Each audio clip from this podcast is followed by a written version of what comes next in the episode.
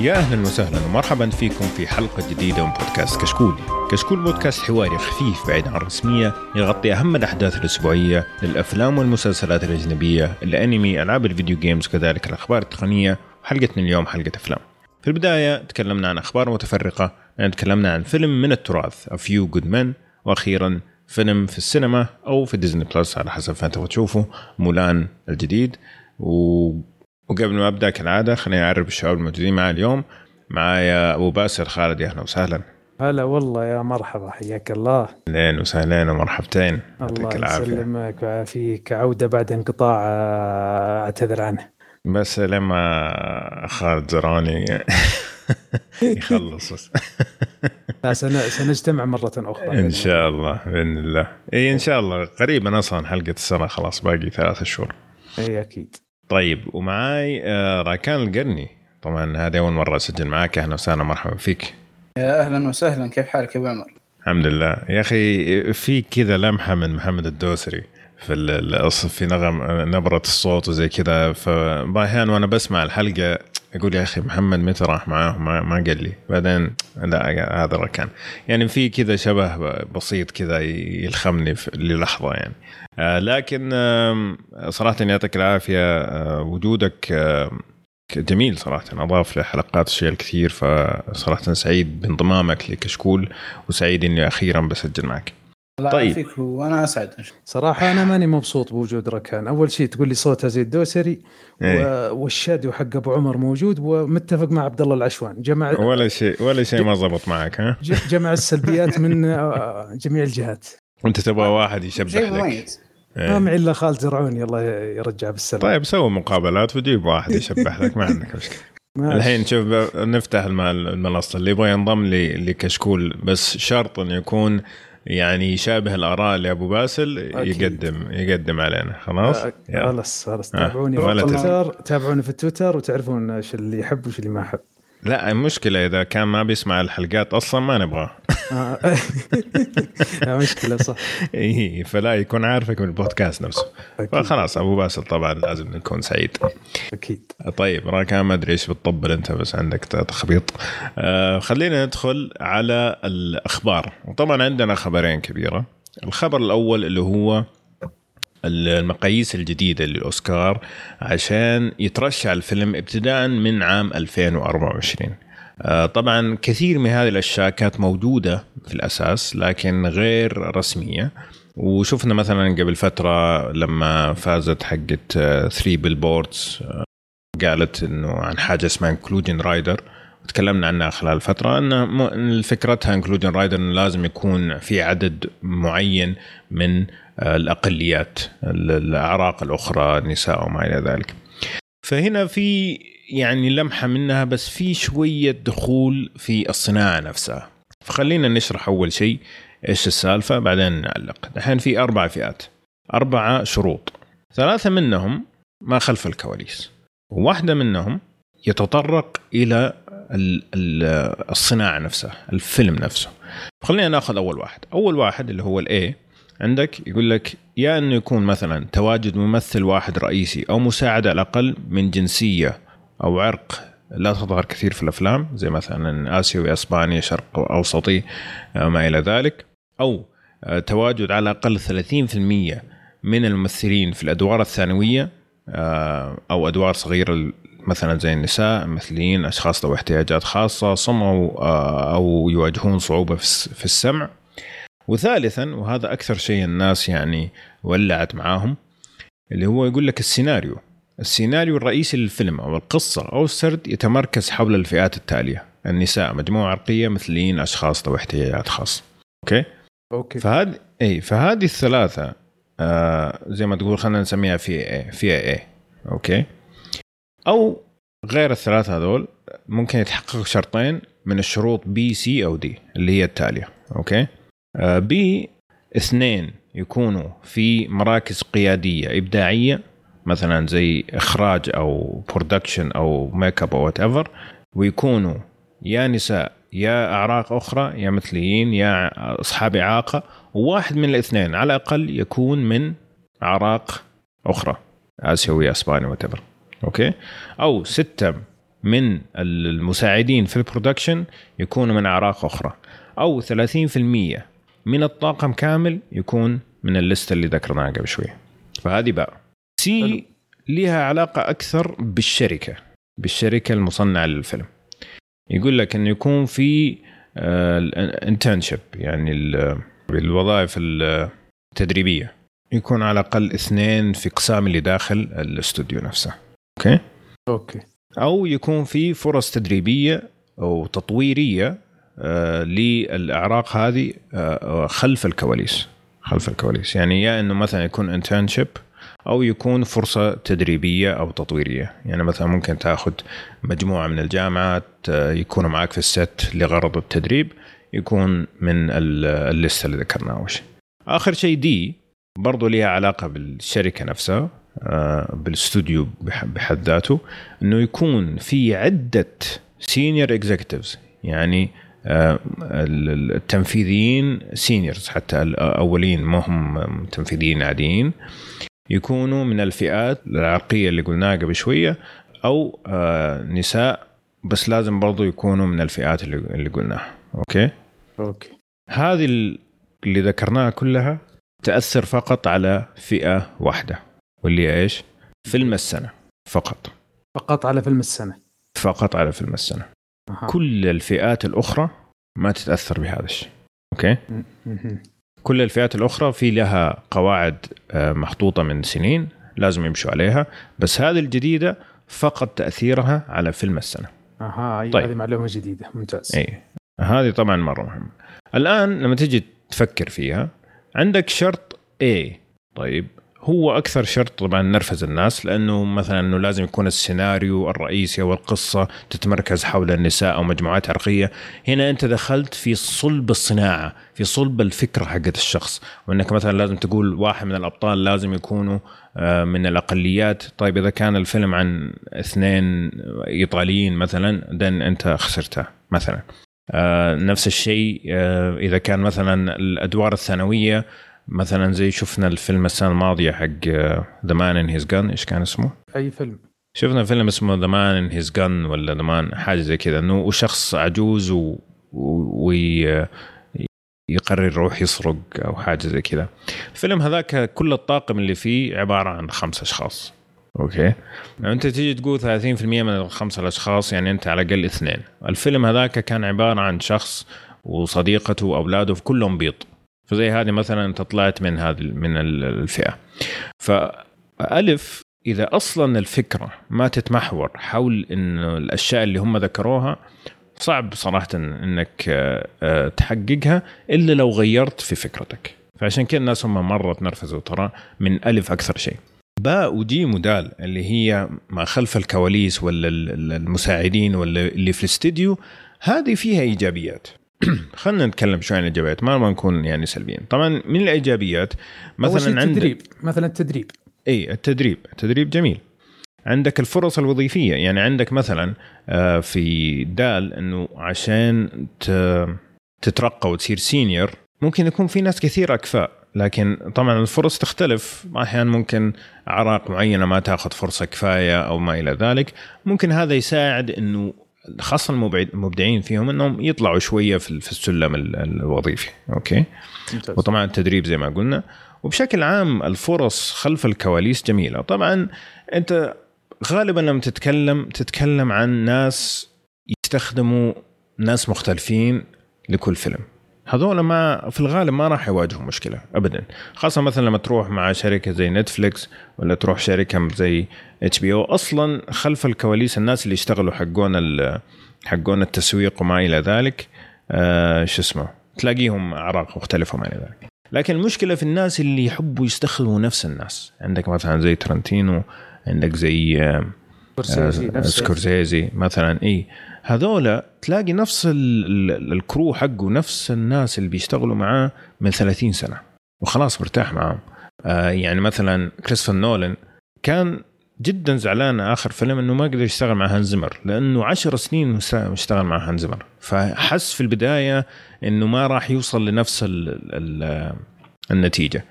طبعا جاء الملحن الجديد الأوسكاري طبعا وسوى شغله ما قلنا هالكلام, لكن المخرج في البداية يكون عنده شكوك.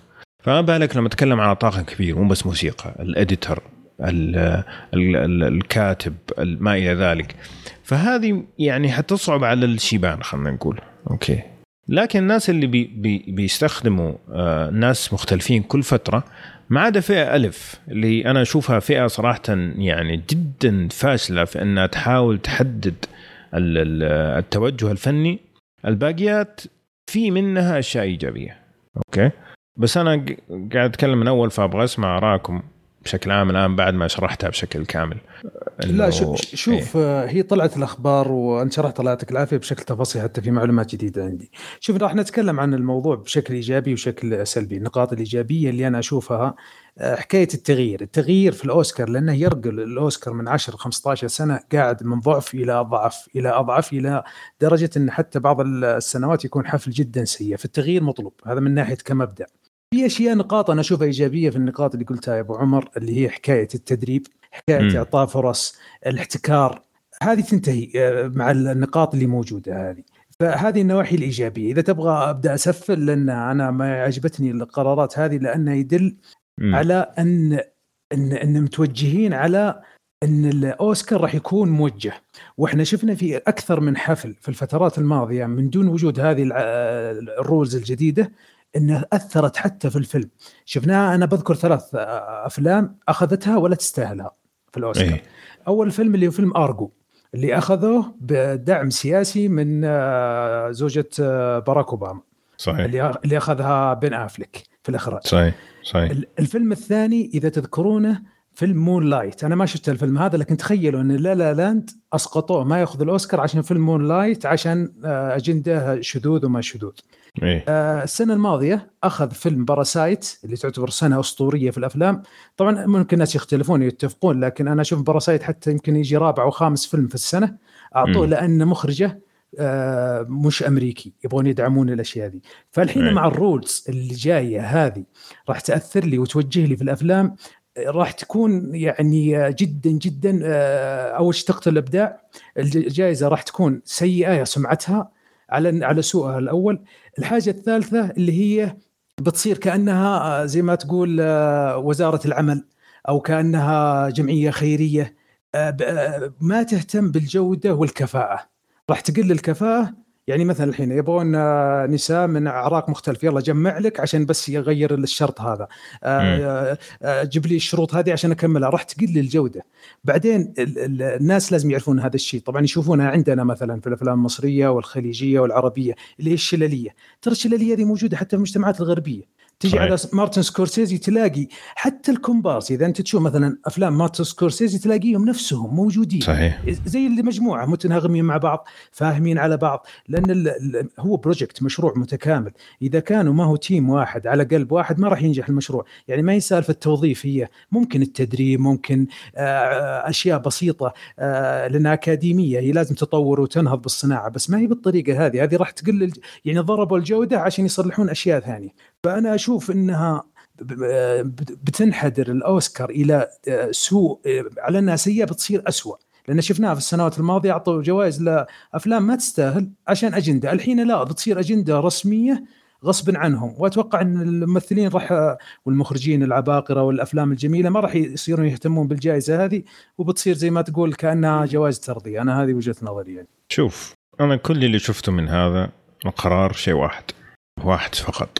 الأوسكار ما يبغوا يقولوا إحنا غلطنا, يبغوا يقولوا الصناعة هي الغلط. طبعا الركان بتجيك الحين, معلش بس بحب هذه.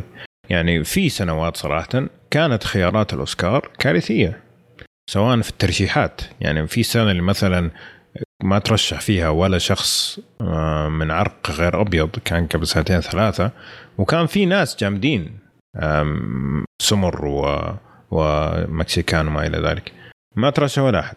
سنة من السنين مثلا يصيروا يحطوا العكس, يخلوا كل التوجه بس عشان يرضوا العامة, عشان والله يجيبوا مشاهدات للأوسكار. فالأكاديمية نفسها اللجنة فيها مشكلة.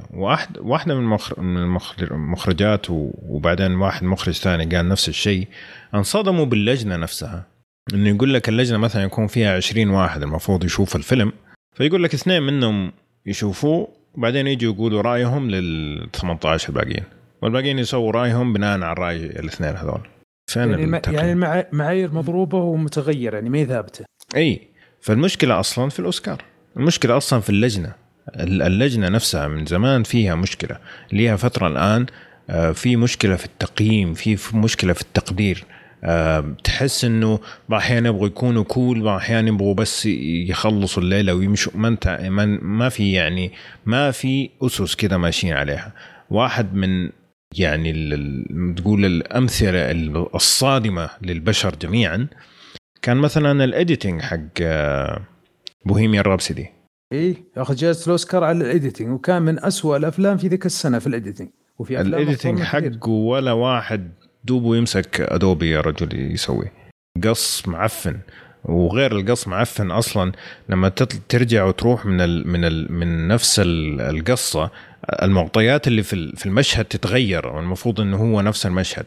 فيعني شيء كارثي كيف مثلا هذا ياخذ الاوسكار. ففي خلل، لكن اللي انا شايفه انه لا والله الخلل مو فينا، الخلل في الصناعه نفسها. فاحنا هنطلع شروط عشان نحسن الصناعه، عشان يعني بشكل عام نفيد المجتمع. انا هذا اللي شايفه، هذا بالضبط اللي شايفه قدامي. في اضافه بسيطه ابو عمر، انت قلت الحين انا لافضل فيلم، الشروط هذه بالكامل لافضل فيلم، صح؟ اي صحيح. ترى شفناها طبقوها في مون لايت وفي باراسايت وفي ارجو. يعني فعليا لازم تتكلم عن أجندة. طبعا أرجو تقريبا أجندة سياسية، مش عراق وما عراق ولا مثليين وزي كذا. لكن في مون لايت يعني لا لا لا، أنت كسر الدنيا في ذيك السنة، حتى صلحوا فضيحة في إعلان الجائزة، غلطوا. أنا أتوقع أن اللي وصل الكرت شكله دخلها ورطهم.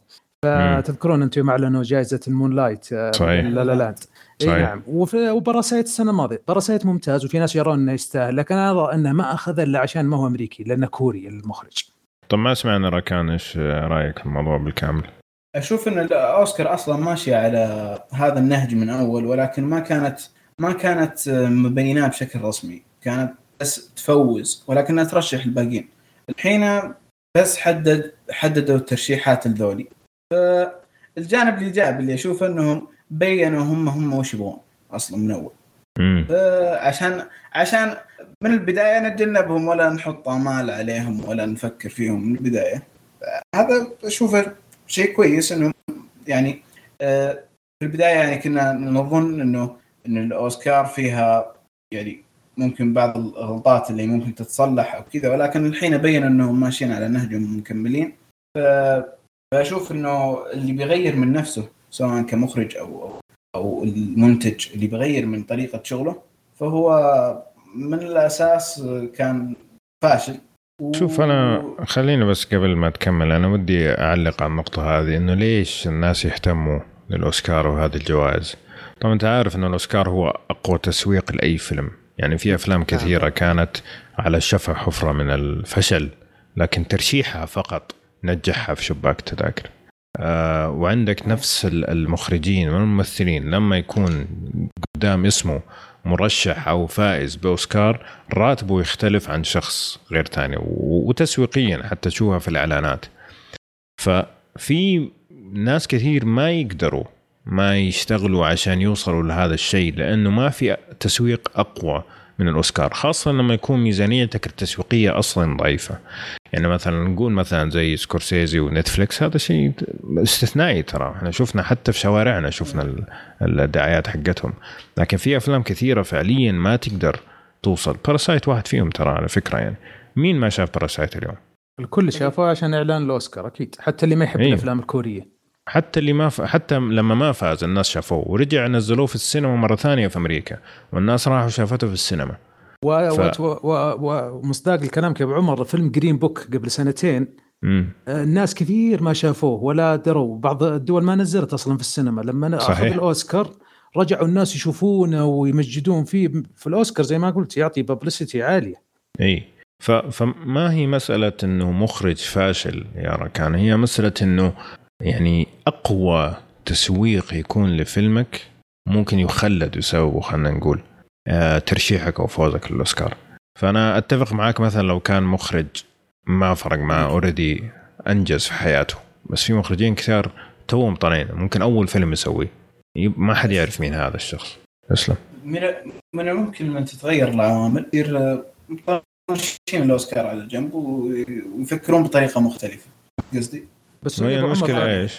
السؤال يا أبو عمر، اعتمدت الشروط هذه ولا لسه يدرسونها؟ لا اعتمدت هذا 2024 حيبدأوا يطبقوها. في نقطة مرة مهمة طبعا، يقول لك مشاهدات الأوسكار في انحدار كل سنة، لكن عدد الناس اللي يبحثوا عن الفائزين عن الأوسكار في ازدياد كل سنة. أقول إنه ما بيشوفون الحفلة بيسألون. فيعني الجائزة نفسها ما زالت ذات أهمية للناس، الحفل هو اللي الناس ما هم طايقينه. لكن الرجل حتى صارت مشكلة في الهوست في سنة من السنوات وقعدوا يتمشكلون فيها ومصلحين. فدائما يجينا انطباع إنه والله كل سنة قاعد تقل المشاهدات الأوسكار ما له أهمية، بينما هذا الكلام غير صحيح. الناس تهمها مرة الأوسكار ونتائجه. يعني نشوف كيف جوجل اللي ينفجر بالبحوثات عن مين ترشح الأوسكار ومين فاز في الأوسكار. فما زالت جائزة جدا مهمة عند الناس، فعشان كذا تأثيرها ما زال قوي. وترى هي يعني في النهاية تعتبر أكاديمية يعني، بس مشكلتهم أنهم شوية قاعدين يبعدوا عن الفن وبيتحول لأكاديمية حقوق إنسان أكثر، وهنا الخلط في المشكلة اللي قاعد يصير. يعني سؤال يا أبو عمر، أنت مواقع إنك قرأت التفاصيل حقت الشروط وزي كذا، زي مثلا فيلم 1917 اللي ما فيه إلا شخصيتين أو ثلاث، هل ما راح يترشح لأفضل فيلم زي الفيلم هذا؟ اللي خلف الكواليس ما يطبقوا طبعا. الشركة نفسها ما أعرف تفاصيلها، الشركة نفسها هل مثلا المدراء أو المتدربين يمثلوا هذه النسب اللي قلنا في سي ودي، ما أعرف، ما يتضح لي. لكن اللي شفته في IMDb. طيب يا أبو عمر، ولا مقطع كلامك الحين. مثلا صلحت فيلم، واحد أمريكي صلح فيلم لقرية في أمريكا ما فيها إلا عرق واحد، يعني لازم يجيب عروق ثانية وأديان مختلفة وأشياء. لا ممكن خلف الكواليس، ما هو زي ما أقول لك الخلط اللي صار، إنه الناس وأنا منهم فيها ألف نرفز، فيها ألف من جد نرفز، لأنها تدخل في السيناريو، في صميم الفيلم نفسه، بينما باقي الفئات خلف الكواليس. طيب فممكن أنه أنت يعني تجيب الشروط هذه كلها فقط بأنك توظف نساء من أعراق أخرى، وأنك مثلا الناس اللي يكونوا executives في الشركة نفسها، حتى مو لازم يكون الفيلم، يعني ممكن الشركة نفسها مثلا خلنا نقول باراماونت ولا سوني ولا تأفر، يكونوا مثلا السينيورز عندهم فيهم مجموعة من أعراق مختلفة، يكونوا مثلا متدربين. فيعني أنا هذا اللي قاعد أقول إيجابي، إنه في أشياء على التتر ايوه، انه فيها زي ما تقول التأثير على الشركات نفسها، الشغل الإداري نفسه، هذا أنا أشوفه تأثير إيجابي، إنه في مجال إنه يرقوا ناس من أعراق أخرى. لكن المشكلة اللي بنرفزه كل الناس وأنا منهم، اللي هو التدخل في السيناريو نفسه، في الفيلم نفسه. يعني معناتها بتكون في رقابة فيلم الأوسكار، يعني أنت صلحت سيناريو جيبه لنا وخلنا نقراه، نزود فيه، ننقص فيه عشان نمشي على معاييرنا. يعني صاروا مثل دول العالم الثالث يعني. ما أشوفها كذا يا أبو باسل، لا أنا أحس إنه مسألة التركيز على السيناريو هذه الحالة ما هي كافية. يعني هي الأربع فئات، أنت لازم تجيب 2 من الأربعة. فأنت ممكن تطنش السيناريو، ممكن تطنش إنه يكون الأبطال واحد أقلية واحد أبيض، ممكن تطنش إنه يكون 30% من الكومبارس من أعراق أخرى، ممكن تطنش كل هذه الثلاثة وبس تركز اللي خلف الكاميرا. لكن هو السؤال أنا اللي عندي الحين، طبعا عندك يقول لك لازم يكون منا وشواذ وما إلى ذلك. الحين ممنوع قانونا إنه أنت تسأل أي أحد إيش ميولك الجنسي أو حتى دينه. إيه بس هم ما ذكروا دين، ما جابوا سيارة الدين أبدا. صحيح. فكيف حيقيموا؟ هل لما يجوا يوظفوا واحد عشان يتأكدوا إنه هذا يعبي الكوت حقتهم حيسألوه؟ طبعا هنا أنت خالفت القانون، ممكن هو ما هو مرتاح إنه أنت إنه جاوبك أصلا. فهنا الالتباس اللي أنا يعني حسيت إنه عبط شوية في طريقة الصياغة، غباء صراحة. لأنه أصلا يعني الميول الجنسي ما يعتبر في القانون إلى الآن، مو يتغير في المستقبل ما لي شغل، أنا بتكلم على اليوم، ما يعتبر من الأشياء اللي ترفض مثلا أو تقبل، ولا الأشياء اللي مثلا ممكن تعطيك دعم أو تقلل عليك التاكس مثلا، زي مثلا لو وظفت من أعراق أخرى كمثال. لا وابو عمر من ناحيه ثانيه الحين انا لما اجي اصلح اعلان وظيفي اقول ابغى واحد بشره سوداء، ابغى واحد شرق اوسطي، ابغى واحد مثلي، وين الكفاءه في الموضوع؟ يعني فهمت علي؟ يعني صار العرق او اللون او اشياء ثانيه مش الكفاءه هي اللي ممكن توظف عشان بس يعدي الفيلم. انا هذه نقطتي اللي انا ما هي عاجبتني. هذه مع الاسف هذه يعني لعنه العالم الغربي كله بشكل عام، مو بس صناعه الفيلم السينما، يعني حتى الجامعات. في مسلسل شيملس تعرفوه، بدأ كويس بعدين صار زبال، بس ما مو هنا النقطة.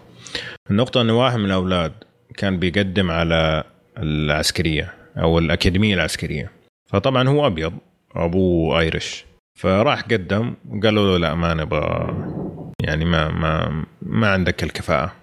المهم فسحبوا واحد وقال له يا أخي أنا رايح أسوي الحق الأعراق، إيش رأيك تيجي تسوي معي؟ قال له أوكي. فراح وطلع فيه 2% نسبة أسود، عرق أسود. أيوه. فرجع قدم مرة ثانية وحط التقرير فقبله. لا كذا قلة أدب. عشان يقفلوا الكوتا حقة الأعراق السوداء مثلا. فهذه مشكلة في ترى، يعني صارت أوكي أنت تبغى تعطي فرصة لهذول الناس، لكن ما تبغى إنه تعطي فرصة للناس بدون ما يكون عندهم الكفاءة. كيف تبغى توزن الاثنين؟ وهذه إلى الآن ما توصل حل. الجامعات مثلا صار في تركيز كبير على النساء في فترة من الفترات، لدرجة إنه صار في مشكلة في التعليم حق الشباب. الآن في أمريكا في مشكلة في تعليم الشباب، عدد الخريجين جدا ضئيل بعدد الموجودين، لأنه ما في أي برامج تدعم. في برامج كثيرة تدعم اللي هي زي ما تقول السكولرشيبس، المنح وزي كذا مثلا للنساء والأعراق الأخرى، لكن ويعطونا مثلا إعفاء ضريبي إذا وظفت مثلا من النساء زي كذا عدد معين، فيتجهوا لها فيظلمون الجهة الثانية. بالضبط. فيصير في خلل. طيب سؤال الحين جاء في بالي، الحين العرق الأبيض بيصير العنصرية ضده ولا كيف في أوسكار؟ يعني هم في ناس كثير قاعدين يقول لك إنه هذا الكلام اللي أنتم قلتوه هذه عنصرية عكسية. نعم. لكن المشكلة إنه الآن العالم يشوف إنه والله البيض بهدلوا العالم 200-300 سنة اللي فاتت، فكيف هم ما لنا دخل. بس ما في أشياء ما هي منطقية. يعني أذكر أن قبل فترة جابوا مسلسل في القرون الوسطى في بريطانيا، جايبين ملكة بشرتها سوداء، وما كان في أحد من أفريقيا موجود في هذاك الفترة، يعني كمان يعني ما هو إلى هذه الدرجة. هذا موضوع ثاني، يعني هذا موضوع أنا ودي ممكن نأخذ نقاش آخر، اللي هو أصلا كان عندي مشكلة في قلة الإبداع، أنك تحتاج أنك تغير الشخصية نفسها. يعني أنه أنت مثلا جيمس بوند مثلا الفيلم الجاي مثلا تبغى تسوي امرأة قد كذا، انت ما تعرف تسوي شخصية جديدة، ممكن تكون امرأة جاسوسة فنانة رهيبة، ما في ابداع، لازم يعني تستخدم نفس الاسم. سواء في اوشن 11 عنصر نسائي، هذه الفكرة. يعني احس انه ما في ابداع يا اخي، لازم تسوي ريبوت بعرق اخر ولا جنس اخر، ما تعرف تسوي شيء جديد. برضه صار لو تشوفها برضه في السوبر هيروز، في الأبطال الخارقين نفس الموضوع من زمان. اوكي بس مثلا السوبر هيروز، يعني خلينا نقول السوبر هيروز سووها بطريقه ذكيه.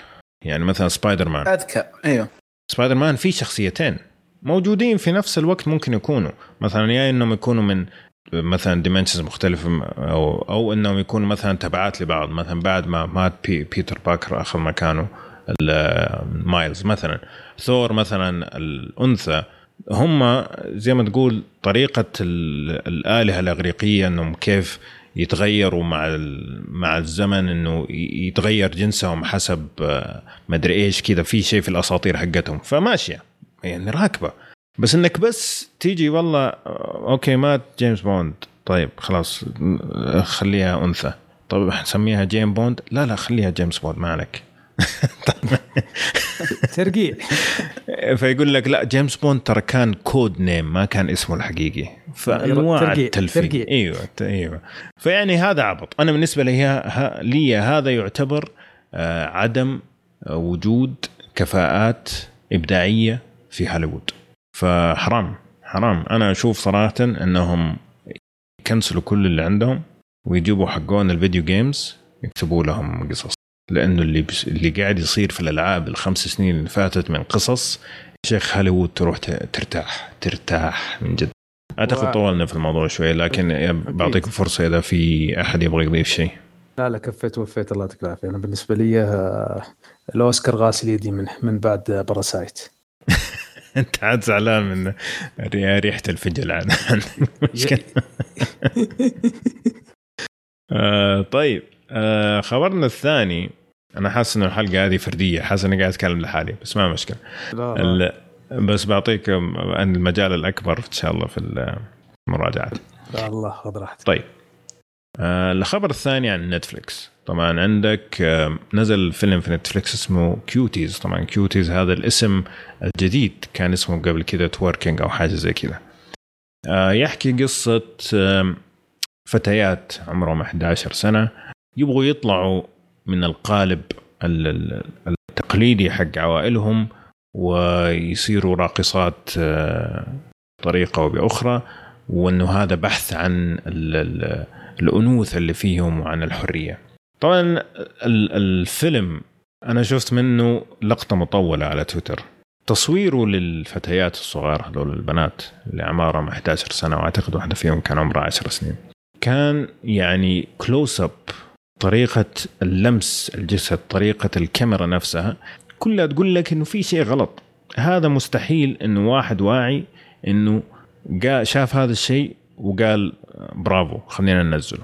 أوكي طبعا طلعت المخرجة، قبل ما تطلع المخرجة طلعت حملة على تويتر وفيسبوك اسمها كانسل نتفليكس، إنه وصلت معهم الحد إنه قاعدين يروجوا لإيش؟ بوديفيليا اللي هو تحرش بالأطفال. فطلعت المخرجة وقالت لا، أنا وأنا صغيرة واجهت تعنيف كطفلة، وحاولت إني أصور هذا الشيء للتوعية، يعني الغرض زي ما تقول الفائدة. أوكي خلنا نفترض إنه كلامها صحيح. في حاجة اسمها في السينما اسمه النورماليزيشن أو الاعتياد على الشيء. الآن مثلا لما تيجي تشوف رجل مثلا ينضرب ولا تنقطع يده ولا يموت عادي، ممكن مثلا حتى ممكن تضحك، صح؟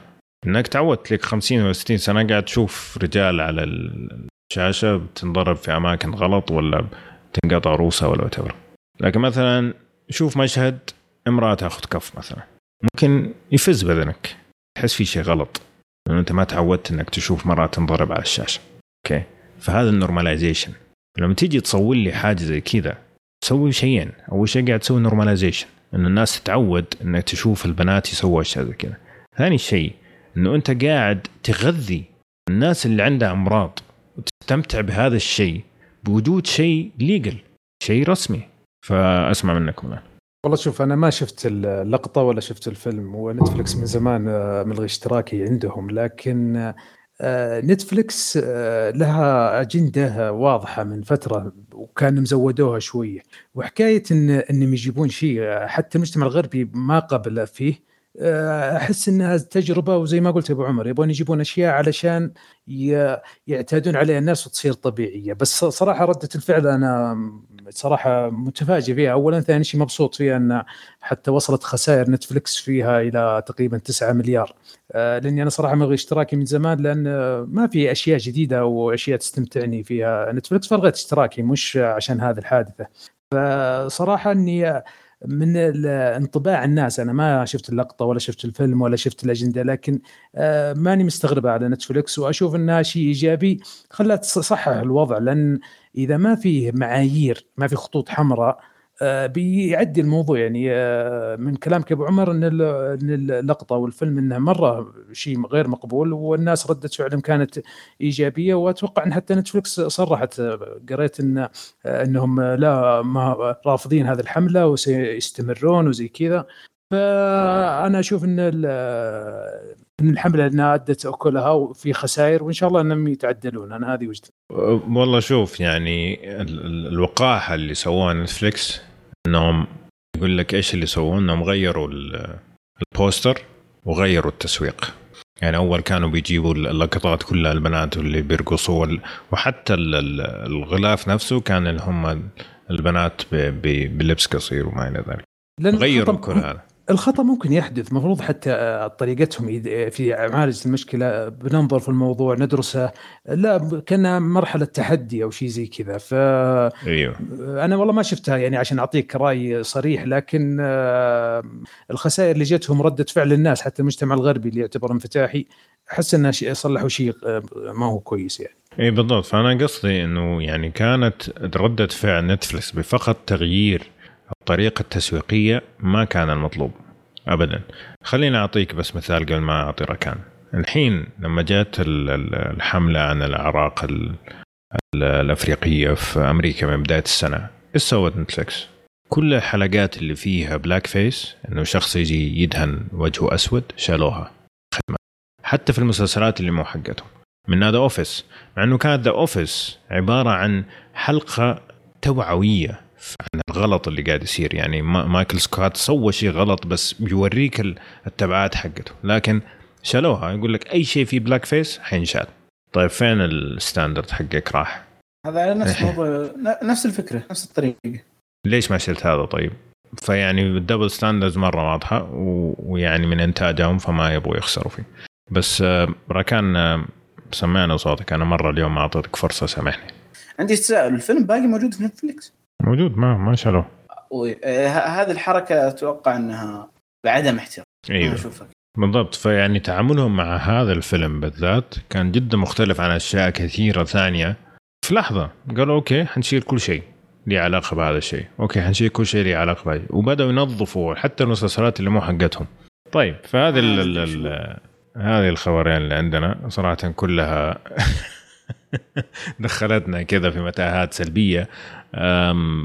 لكن يعني أتمنى صراحة إنه يكون في شيء إيجابي من هذا من هذه الحملة, لأنه في ناس كثير كنسلوا صراحة, لكن نتفليكس ماسكة يعني نفسها إنه لا ما راح نغير شيء. فما أدري أكثر من كذا, هل ممكن إنه مثلا بعد كذا يفكروا مرتين قبل ما يسووا شيء متخلف زي هذا, إنه فعلا يطالعوا بعيون البشر مو بعيون نتفليكس. انا احس نتفليكس عندهم عيون مختلفه عننا, يعني ما كذا احس اجنده ذبحتهم. ايه. مو بس اجنده, احس انه ما عليك اي حاجه يلا ننزل حيجيب كلام حيجيب كونتروفيرسي شيل يا ابويا خذ 100 مليون. بعض الحين هم يفكرون نيجاتيف بابليستي جود بابليستي, يعني الأشياء السلبية تعطيك سمعة جيدة يعني, وهذا أشوف أنه غلطانين وجت خسائر عليهم والله لا يعينهم. طيب أنا عندي خبر يا أبو عمر, خبر يعني عشان نكسر حدة السوداوية اللي أنت جاي أخبارك. فيلم تننت طبعا ميزانيته تقريبا اللي تكلمت عنها في الحلقة الماضية, طبعا ودي أني قد شفته عشان أجي عاكسكم لأنكم قاعدين تسفلون فيه أنتم محمد دوسري. هو تقريبا ميزانيته حدود 205 مليون دولار. أي. دخل على مستوى العالم تقريبا حدود 270 مليون دولار. الخبر المفرح اللي أنا قريته في IMDb أن المدخول في السعودية وصل 1,500,000 دولار, وفي IMDb صار تقي السعودية في 10 الأوائل على مستوى العالم في التأثير في مدخولات السينما. هذا خبر صراحة ممتاز, ومن زمن وإحنا نبغى نشوف السعودية موجودة في قائمة IMDb في البوكس أوفيس. هذا خبر صراحة ممتاز يعني فعلا, لأنه عندك جوكر تذكروا إيه جاب 5 مليون في السعودية, 5 مليون دولار. أي فكانت وورنر براذرز طايرة, حتى حطوك كهيدلاين عندهم. يعني تخيل السعودية أعلى من كوريا الجنوبية والنرويج ودول زي بولندا برتغال نيوزيلندا. يعني أخبار ممتازة ويعلمهم من هذا سوق واعد عشان يهتمون في صناعة السينما عندنا في السعودية. بالضبط. وصراحة ما أقدر أورتك بس إنه يعني هذه أشيد بيها صراحة للمنظمين, أشيد بيها صراحة للناس المسؤولين في الدولة, إنه كيف خلوا هذه الأشياء سلسة بدون ما تدخل الشخص في الخطر. طبعا في ناس كثير يعني بتيجي تقول مثلا برا تروح السينما, يقول لك مجنون انت, اروح السينما انبسط ساعتين وارجع بكورونا. فواضح انه ما عندهم ما يكفي من الاجراءات, او انه ما عندهم ما يكفي من التوعية انه ترى احنا سوينا الاجراءات الكافية. فاعتقد هذا اللي يعني ساعدنا كثير, فيعطيهم العافية. هذا خبر مفرح يعطينا المستقبل. والسينمات ما فتحت في جميع المدن ولا في أكثر الشركات لسه ما فتحت يعني مستقبل إن شاء الله يكون واعد، غير أنه في كورونا. نعم جميل جدا. خلينا ندخل على أفلام اليوم. أول فيلم عندنا فيلم من التراث، فيلم من التراث اللي هو A Few Good Men، فيلم نزل في عام 1992 من بطولة توم كروز، جاك نيكولسون، ديمي مور، كيفن بيكن، كيفن بولاك، يعني مجموعة جامد، كيث ساذرلاند، مجموعة رهيبة من الممثلين، ومن إخراج روب راينر. روب راينر طبعا معروف أكثر كممثل، لكن عنده إخراجات جميلة زي مثلا The Bucket List، مؤخر من الأفلام الجميلة اللي شفتها في الكم سنة الماضية. الفيلم قصته بكل بساطة أنه في معسكر في غوانتانامو تابع للبحرية الأمريكية، واحد من الجنود هناك يموت، واثنين من العساكر يتهموا بالقتل. فشخص في واشنطن، محامي مبتدئ متخرج في أقل من سنة، يوكل بأنه يدافع عنهم. أوكي، يوكل أنه يدافع عنهم في زي ما تقول قضية شبه مستحيلة. فخلال الفيلم نبدأ نشوف الأحداث من جميع الأطراف، ونبدأ نشوف المحاكمات. فالفيلم عبارة عن فيلم محاكمة وليس فيلم عسكري، لكن محاكمات عسكرية. جميل. تقييمه 7.7 في IMDb، 83% في روتن توميتو، و62% في ميتا كريتكس. فأو بس أعطينا الكلام، أعطينا. أول شيء تحية لك يا أبو عمر في الفيلم هذا، أنت تكلمت عنه في حلقة اليوتيوب وحمستنا أن نشوفه ونتكلم عنه، فأشكرك صراحة حبيبي. الفيلم يعني إذا قلت لك معلومة أن جاك نيكولسون مثل عظيم، هذا أني ما شفت له فيلم إلا The Departed بس، والفيلم هذا يعتبر من الأفلام الكلاسيكية اللي فيها مشهد يتداولونه الناس. دائما في بالي أبغى أشوف هذا الفيلم بس ما جت فرصة. شفت الفيلم أمس بعد ما رشحت لنا يا أبو عمر إيه؟ وصراحة الفيلم هذا فيه كمية ممثلين مرة ممتازين. نجي على القصة. القصة في البداية اللي هي أساس الفيلم تتكلم عن قصة درامية وبشكل معين اللي هي محاكمة عسكرية. في القصة كانت مرة ممتازة، البناء الدرامي فيها، تصاعد الأحداث، على شرح الأحداث فيها كانت مرة ممتازة من ناحية قصة. لكن اللي أنا عجبني في هذا الفيلم اللي هو الأداء التمثيلي سواء من توم كروز أو جاك نيكولسون.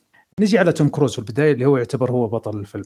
هو ما توم كروز معروف عن أمثال أنه يقوم بأدوار الأفلام الأكشن، بس عنده أفلام في الدراما، هذا الفيلم أحدها.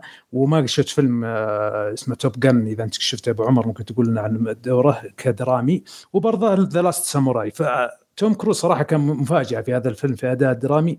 كيفية معليش بس أقاطعك، لا هو مؤخرا ترى مؤخرا بس يعني مؤخرا بطل أكشن، بس ترى زمان هو كان أغلب أفلامه درامية. يعني عندك صحيح. رين مان وهذا وتوبي ماغواير أغلبها ترى، بس هو بدأ في التسعينات مع ميشن امباسبل في الأكشن ودعس من هناك فأداء صراحة كان مرة ممتاز. حتى كان صغير في العمر، يدي دور محامي صغير مبتدئ في بداية حياته، ما عمره دخل في محكمة، ونشوف تصاعد الأحداث وتصاعد شخصيته في الفيلم.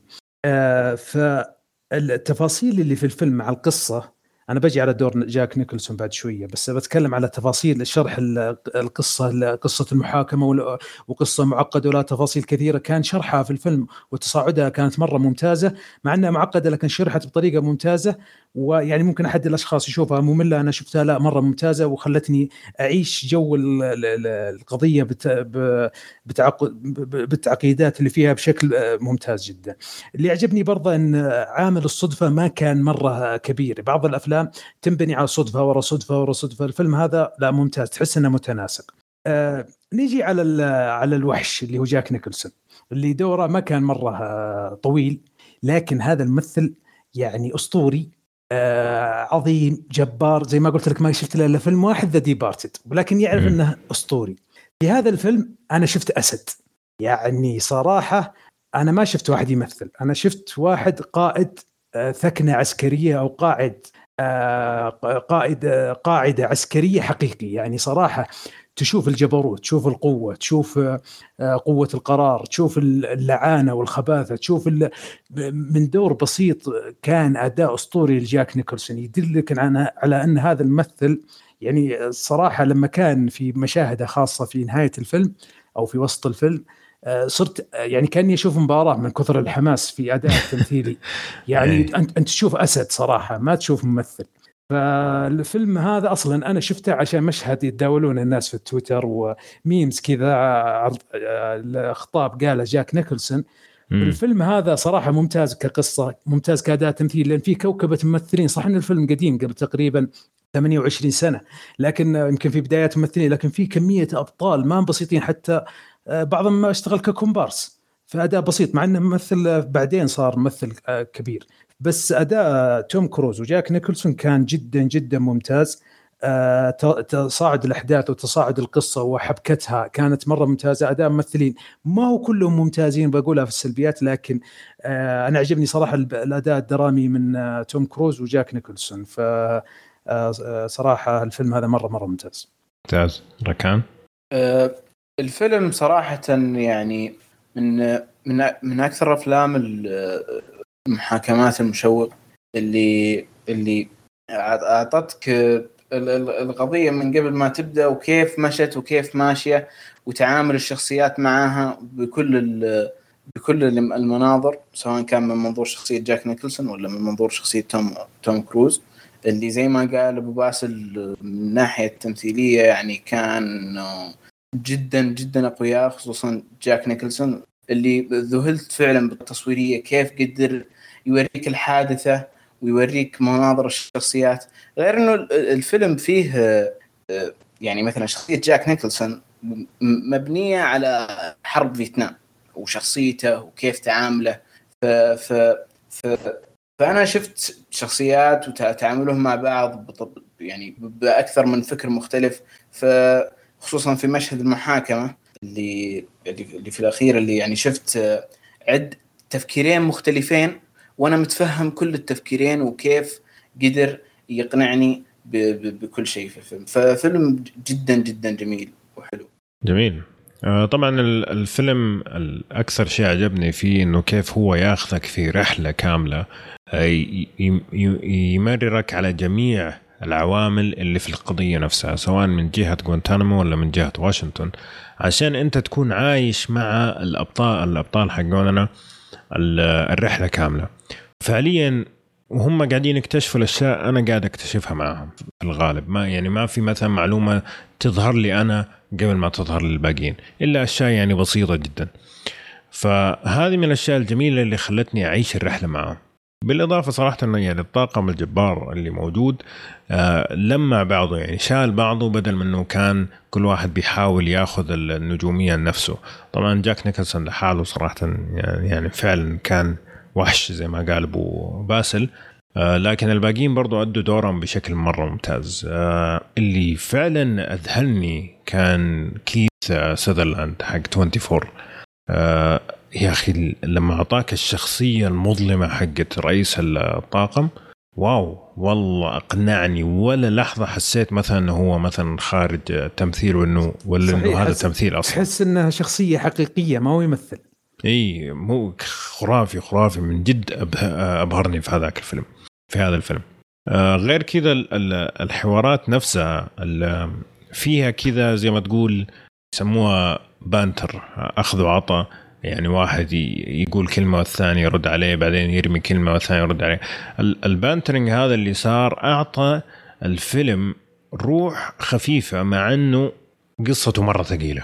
أوكي يعني طريقة سرد للفيلم وللحوار خلاه ما هو ثقيل أبدا عن النفس، مع أنه جدا ثقيل كفكرة، قتل واتهام وممكن نروح السجن للأبد. ما هي قصة خفيفة أبدا، لكن الطريقة اللي سردها كانت جدا جدا جميلة. طبعا المرافعات في المحكمة نفسها كانت مرة مشوقة. طبعا مؤخرا أنا شفت مسلسل بيري ميسن، فكان فيه من الجمال هذا حق المرافعات. هذا الفيلم فعلا كذا يخليك متحمس، جالس كذا أنت تبغى تعرف إيش حيقول هذا، إيش حيرد، إيش القاضي راح يقول. ففيها مرة حماس في طريقة تنفيذ المحاكمة. فهذا بشكل عام الإيجابيات بالإضافة طبعا الكلام اللي أنت قلته. فممكن ننتقل لما عجبنا والسلبيات في الفيلم وارجع لك وبس. شوف السلبيات أنا ما أشوفها كثيرة في الفيلم هذا باستثناء أداء بعض الممثلين, يعني خاصة اللي في سواء في غوانتنامو أو في المحكمة, في شخصية أو شخصيتين في التمثيل تحس إنهم تكملة عدد, مع إنهم كانوا هم يعتبرون أساس القصة, فكان أداؤهم مرة ضعيف. المتهمين كانوا مرة سيئين. نعم, يعني أداءهم كان كذا مسرحي غبي, يعني ما يعني صراحة كان يفصلني ولا يعني. وهذه برضه من إيجابيات الفيلم إن في طرفين في الفيلم توصل لمرحلة إنك ما تدريش منه اللي صح ومنه اللي, أو حتى تتعاطى مع الشخصيتين, يعني ما تتميل مع شخصية ضد شخصية. فأداء بعض الممثلين كان سيء في الناحية ذي. في نقطة أنا ما أشوفها سلبية لكن ممكن أحد أشخاص يشوفها سلبية, اللي تعقيد القصة وكذا, شرحوها بطريقة ممتازة لكن الفيلم طويل شوي, يعني تقريبا 2 ساعة و20 دقيقة. ففي ممكن في فترات مع تصاعد القصة أنا ما مليت فيه, لكن قد تكون ناحية سلبية أن الفيلم طويل شوية وممكن تقصقص شيء بسيط, يعني هذا اللي أنا أشوفها. أما البقية تقريبا كادة تمثيلي, قصة, إخراج سلس جدا, ممتاز جدا. في نقطة إيجابية بس نسيت أقولها في الفيديو كمان, كنت أبغى أقولها صراحة. الفيلم ما سوى علاقة عاطفية ساذجة ما لها مكان. كان في كل المقومات إنه يبدأ يسوي لك رومانسية بس أبدا ما تطرق لهذا الشيء, يعني سوى مثلا زي إعجاب وزي كذا بس ما دخل في تفاصيل رومانسية بس عشان والله كان في بطل وبطلة. مرة عجبني هذا الشيء الفيلم, مرة عجبني. صحيح. إيه. لأنه معقد الفيلم وتعقيداته كبيرة, تيجي تخرب عليها بتصير مش كويسة. بالضبط. بركان إيش اللي ما عجبك؟ صراحة يعني الفيلم هذا ما هو يعني فيلم من الأفلام أو يعني شبه كامل أو شيء زي كذا, ولكن أحاول ألاقي له سلبية أو إني أشوف السلبيات اللي أنا شفتها بس ما أحصل. شوف ما قدرت صراحة أنا أشوف. لا يمكن صح بنسبة يعني بعض الممثلين خصوصا المتهمين ما كانوا كويسين في التمثيل بشكل كويس, وبصراحة هذه بس السلبية اللي عندي. طيب بالنسبة للتمثيل طبعا زي ما أنت قلتوا في عندك بعض الممثلين الثانويين كانوا كوارث, هذا شيء ثاني. حسيت بعض الممثلين كان في تذبذب في تمثيلهم, يعني كان مشاهد مرة ممتازة ومشاهد كانوا مرة باردين ولا تحسهم ما هم في شخصيتهم. لكن الشيء اللي كان فعلا سيء في الفيلم كانت موسيقى. أنا ما أدري ليش ما حد ذكر هذا الشيء, ممكن أنا بس اللي زعلان من الموسيقى. ما أذكر في موسيقى مرة سيئة. ما أذكر في موسيقى. لا والله أنا كانت طلعني من جو الفيلم, مرة كانت سيئة. يعني كذا موسيقى معها كذا, أنا قاعد أتفرج على فيو جود من ولا قاعد أتفرج على هوم ألون, ما أدري كيف مخي كذا تشنج من الموسيقى اللي ما هي راكبة على المشهد. فمرة كانت سيئة الموسيقى من جد, كانت يعني كارثة بالنسبة لي. بس غير كذا صراحة يعني الفيلم سلس في طرحه مع أنه قديم, وفي شوية وساخة الثمانينات باقية فيه في طريقة التصوير, بس أنه مع ذلك أبدا ما تحس بالملل. ممكن في البداية أول ما يبدأ الفيلم كذا لما ما تعرف فين الفيلم يبغى يروح تحس كذا شوية أنك ما تقعد تشبك معاه, بس ممكن أول 10 دقائق بعدين خلاص تدخل جو في الفيلم وتنسى تماما أنك قاعد تتفرج. فقبل مثلا نعطي رأينا الأخير بس الأسئلة المعتادة. الفيلم ما في تعري. لا ما في تعري, في بداية كلام. شيت الأسئلة تصدق مرة من زمان ما سجلت. ينفع المشاهدة الجماعية؟ أيوة. إذا أنتوا مخمخين ممكن يعني, بس ما هو حماسي الفيلم يعني مرة مخمخين. إيه يعني ينفع, أشوف ينفع. أنا شفته أنا وعمر. إيه ممتاز. ما حسيت إنه مثلا إنه شاني من الجلسة كذا, إنه فيلم يشدك أصلا تنسى إنك أنت قاعد تتفرج. بس ما أدري عاد شغلوا في استراحة إلا لو كنا محنكين على هذا الشيء. الفيلم خفيف ولا ثقيل؟ فيلم خفيف جدا. أشوف أنا أشوفه سلس, هو ما هو خفيف يعني, في تعقيد كبير بس إنه سلس. يعني طريقة الإخراج طريقة سرد القصة تخليها سلس يعني خفيف على القلب. هذا القصد خفيف. هذا أصعب سؤال في اليوم. أيوة هذا القصد خفيف, إنه هو خفيف عن نفسه بس كتعقيد. لا في تعقيد يعني, لازم تركز في الأمور, لازم تركز في التفاصيل يعني لأنها معقد القصة يعني. أو تخلي توم كروز يشرح لك إياه في آخر الفيلم. أي ممكن. طيب تنصح؟ أكيد أنا أنصح، وأشكرك أبو عمر أنك كنت نبهتنا على الفيلم هذا، يعني من زمان ما تعطينا أفلام كويسة. ما تعطوني فرصة أنت وراكان. لا شوف، لا صراحة في الحلقة هذه خليناك انكرف صح عشان بس تسمع علينا. طيب مسيرة وباسل ينصح، وراكان ينصح، وأنا أنصح. تقييم الفيلم 3/3. ممتاز. طيب نجي لفيلمنا الثاني. فيلمنا الثاني موجود في السينما أو تقدر تشوفه عن طريق ديزني بلس إذا أنت مشترك. فيلمنا مولان هو طبعا ريميك أو إعادة صناعة، إعادة صنع لفيلم مولان حق ديزني اللي نزل في عام 1998.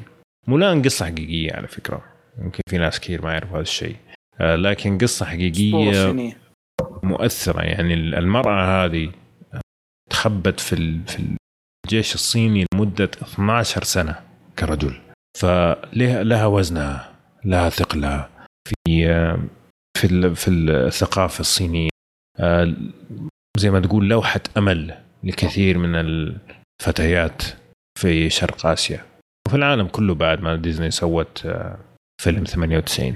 فيجينا الآن فيلم عن مولان، نفس الفكرة، لكن مولان اليوم عندها طاقة كامنة اسمها تشي تخليها امرأة قوية جدا. ونفس الفكرة، أبوها يدعى للجيش، لكن عشان كبر سنه هي تكذب عليه وتتخبى كرجل وتروح للجيش وتأخذ مكانه، وهناك تصير أسطورة باستخدام التشي القوي حقها والفينيكس العظيم اللي خلفها. فهذه القصة حقت مولان. طبعا ممثلين عندك لو ييفي، جيت لي، جونغ لي. الفيلم من إخراج نيكي كارو اللي أخرجت أفلام زي The Zookeeper's Wife قبل 2 سنين، وعندك ويل رايدر فيلم الأطفال، كان أتذكر أنه كان جيد والله أعلم ما أتذكر. فانويز أعطينا يا ركان الآن دورك، إيش اللي جبيات عجبك في الفيلم؟ صراحة يعني ما عندي إلا إيجابية واحدة، وهي أصلاً الإيجابية موجودة في كل أفلام ديزني اللايف أكشن، مو بس اللايف أكشن كلها، اللي هي العملية الإنتاجية في الإنتاج، كيف أنهم ينتجون ويقدمون لك مساحات كبيرة، مدن صينية، قرى، مساحات حرب، اسطبلات وكذا وكيف وتجمعات. فهذه المواضيع ديزني متميزة فيها بشكل كبير، ديزني تسويها، بس هذه الإيجابية شفت، والباقي سلبيات نقولها. أو باسم، أول شيء الفيلم هذا يعني عشان أعطيكم معلومة عني، أنا ما شفت نسخة الأنيميشن إلى الحين، هذا يعتبر يعني كأني شفتها أول مرة قصة مولا. طبعا أنا تفاجأت إنك يوم تقول أبو عمر إنها قصة حقيقية، إنها مبنية على قصة حقيقية في التاريخ الصيني. نتكلم عنها كفيلم ديزني. الفيلم يعتبر فيلم دراما وإثارة ويعتبر خيالي. القصة صراحة جيدة وممتازة، ومن تراث عريق في شرق آسيا وفي الصينيين بالتحديد. كانت حلوة جيدة، ملحمية نوعا ما، فيها المشاهد التصويرية كانت جيدة، خاصة اللاندسكيب اللي هي الأماكن المفتوحة. التمثيل شخصية مولان البنت كانت أنا أشوف أنها ممتازة. يعني إيجابيات الفيلم من ناحية أنه فيلم فانتازي خيالي إثارة جيد، يعني أنا عجبتني قصة، عجبني بعد بعض الممثلين، شرح الأفكار الشرق آسيوية والصينية بالتحديد اللي قالها عليه راكان، اللي هي حكاية بناء المدن وكيفية كيف يعيشون وكيفية تصاعد الأحداث مع القصة، كانت يعني لا بأس جيدة. طبعا سلبيات يبدو لنا قد تكون أكثر، فهذه تقريبا الإيجابيات اللي شفتها في الفيلم. يعني جميل.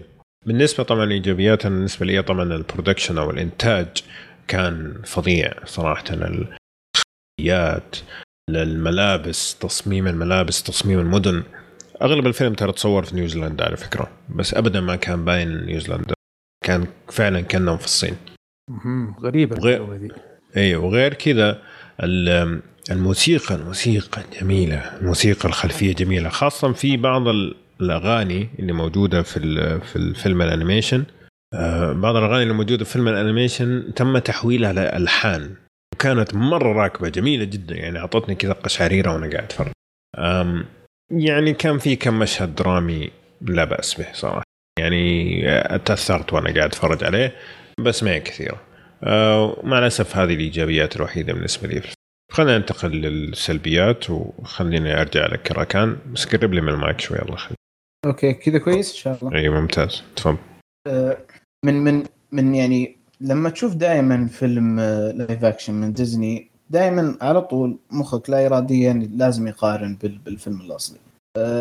حتى لو أنت تبغى ما تقارن لازم تقارن غصب عنك لأنه هوية الفيلم في هوية فيلم مولان الجديد انحرفت واختلفت جدا عن هوية فيلم مولان الانيميشن وهذا بسبب أكثر من سبب وأسباب كثيرة اللي هي حذف شخصيات مهمة في القصة أو مهمة في الفيلم كيعني موشو والشخصيات اللي أعطت طابع في الفيلم كوميدي لدرجة يعني الفيلم هذا كان جاد بطريقة بزيادة كثيرة لدرجة ما ضحكت إلا في مشهد واحد. ففيلم مولان الأصلي أنا أتذكر أني كنت تقريبا أضحك كل الوقت في الفيلم وهذا الاختلاف اللي بين الفيلمين وزي ما قلت قبل شوي أنه سبب حذف موشو هو أهم سبب. غير برضه الشخصية الشريرة في الفيلم اللي هي شخصية مش كان اسمها أوران كذا كان سطحت بشكل جدا سيء جدا سيء حتى هيبته قلت الخوف منه القوة المبادئه والأشياء اللي يسويها يعني أنك اختلفت الشخصية وسطحت بشكل كبير في ذا الفيلم وحطوا غير أنهم حطوا شرير ثاني اللي هي الويتش الساحرة يعني ما يعني ضعفت من الشرير هذا. يا رجل الشرير اللي في فيلم مولان الكرتون نجا من انهيار ثلجي كيف اللي في الفيلم هذا يهرب على طول. فأنا ما أشوف أنه فعلا خربت شخصية الشرير. غير أنه الأغاني في الفيلم اللي هي الميوزيكال اللي تبدأ في الفيلم ما كانت موجودة. ممكن أنه يعفى عنهم أنه لايف أكشن بس برضه يعني من مميزات الفيلم الأصلي هذا.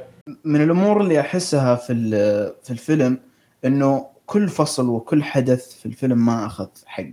يعني مثلا حدث وشابتر التدريب في الفيلم الانيميشن حنا شفناه وكذا وكان فرق وكان فيه اختلاف وكان فيه أحداث قوية قاعد تصير في ذا الشابتر ولكن فيلم الانيميشن في الفيلم هذا ما حسيته أصلا مرة ما حسيت إنه قاعد شوية فجأة خلص التدريب. أقول كيف أول كان مختلف وأحسن وبكثير. ففعلا الشابترات ما أخذت حقها. شابتر الحرب اللي فعلا في الانيميشن كان جدا من أفضل الحروب بشكل عام ما هو بس انيميشن. ففعلا الفيلم اختلف. غير الفهوات الواضحة يعني الغبية عن الشخصيات. يعني شخصية مولان كانت واضحة أنها بنت الفيلم الانيميشن مثلا غيروا من هيئتها وتعبت في التنكر. غير المشهد وهي تتنكر كان جدا قوي في الفيلم الانيميشن لكن في الفيلم هذا تحسها بس ربطت شعرها وخلاص امشي صدقوا لدرجه اني اشوف الشخصيات ذي يقول هل للدرجه هذه غبيه الشخصيات ذي انها ما تشوف الفرق.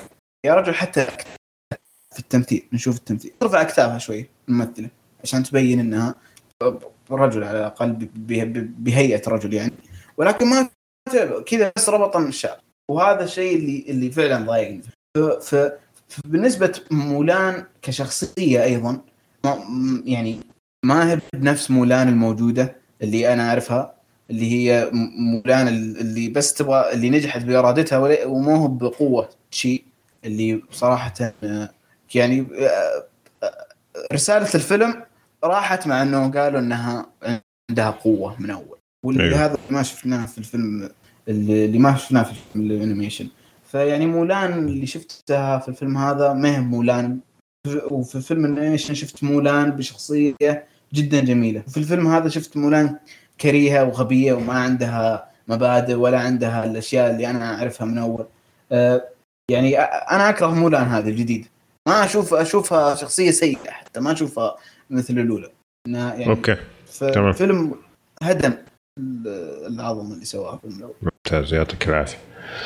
بس والله شوف الفيلم أشوف إنه كان ممكن يلعب صح في حكاية القصة. بناء القصة بناء شخصية مولان ما خلتني أتعاطف معها تعاطف قوي جدا. يعني حسيت إن السرد القصصي فيه وتصاعد الأحداث مع الشخصية كان مرة يعني ما خلاني أعيش المعاناة اللي عاشتها، وتدخل الجانب الخيال موجود والقوة اللي عندها كانت مرة سلبية ما هي إيجابية يعني، وتدخل بعض الأشياء الخيالية في الفيلم. يعني أنا أقول حرام إنه مبني على قصة حقيقية، إن ما بحثوا على المجال الرياليتي أو السرد الحقيقي أو الواقعي أكثر من الخيال. كان في خيال أكثر من السرد الواقعي، ما خلاني أدخل مع الشخصية وأشوف معاناتها والأشياء اللي صارت مع الشخصية وتصاعد الأحداث والمعاناة. يعني تقول أبو عمر في قصة حقيقية أنها جلست في الجيش 12 سنة، حسيتها ما حسيتها في الفيلم. أنا حسيت المعاناة هذه ما ظهرت لي، القيم اللي كانت تطلع من هذه القصة ما ظهرت لي صراحة في هذا الفيلم. أنا ما شفت النسخة الانيميشن، بس برضه في الفيلم هذا ما شفتها صراحة. السلبي اللي زيادة اللي ما عجبني في الفيلم بعض السي جي آي والمعارك الصينية هذول اللي يناقزون وينططون وكذا، أنا ما تعجبني. إذا جابوها في الفيلم على طول أفصل.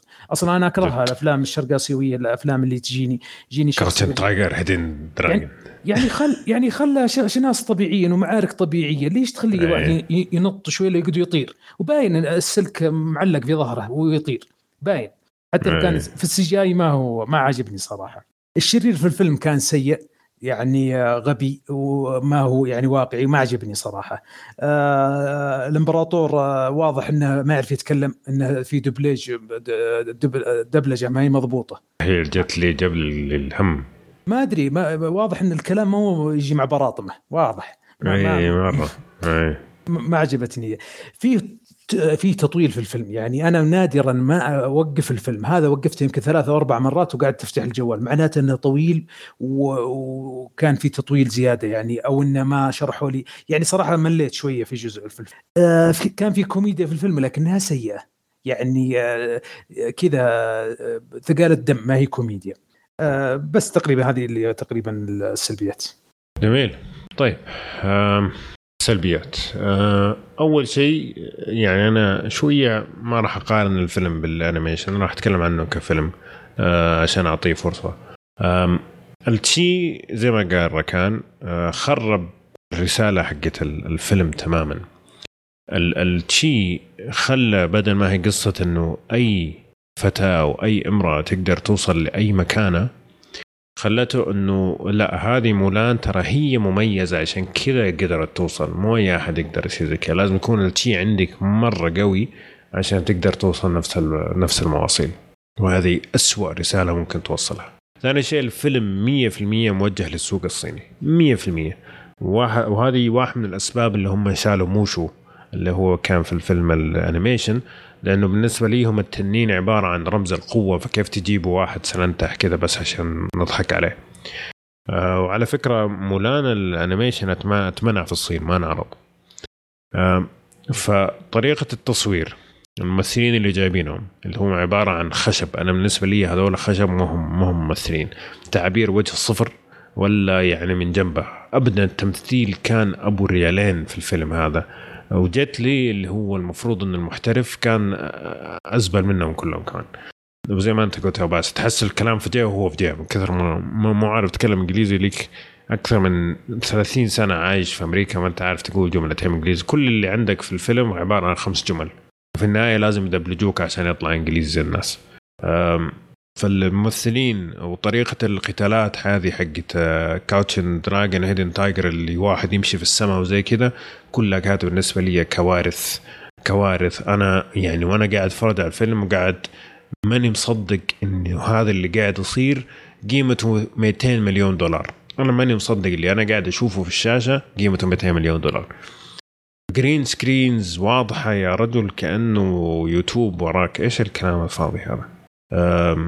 طبعا في البداية لما جو يسوقوا الفيلم قالوا انه هذا حيكون فيلم جدي واقرب للواقعية، وانا عجبتني الفكرة صراحة. يعني ممكن عشان كذا ما فرق معي انه ما في الاغاني كان، لانه كنت متطلع لفيلم جدي واقرب للواقعية، كان ممكن يكون فيلم ملحمي جميل، بس بعدين ايش تطلع فيه ساحرة وتتحول إيش هذا؟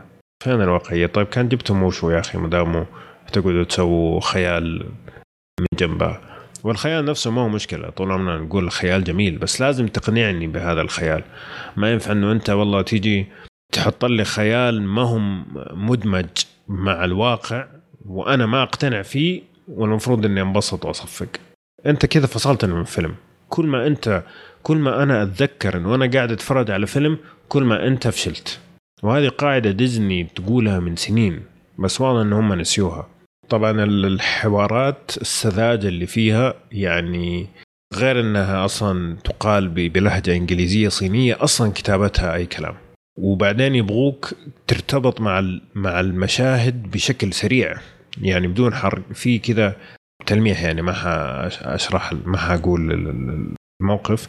في نهاية الفيلم شخصية كده تغير قناعتها بالضبط. لو توقتها أخذت 30 ثانية عشان تغير قناعتها, وبعد ما غيرت قناعتها أخذت ممكن دقيقة كمان عشان تضحي بنفسها وبأغلى ما عندها عشان تحمي القناعة الجديدة حقتها. يعني بالعربي سلق بيض عشان يقفلون القصة.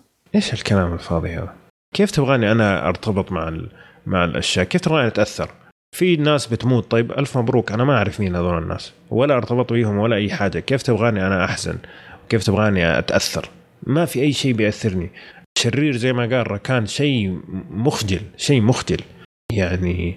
وأصلا في لحظات ماني شايفه شرير, أنا شايف واحد يبغى حقه. أنا حقيقة في نص الفيلم قاعد أقول يا أخي ما هو غلطان هذا الشخص, رحمة شرير والله ما حسيته شرير يعني, غير إنه هو بس بيسوي بس بيسوي الحركات هذه اللي يعني شوفوا إنه أنا شرير.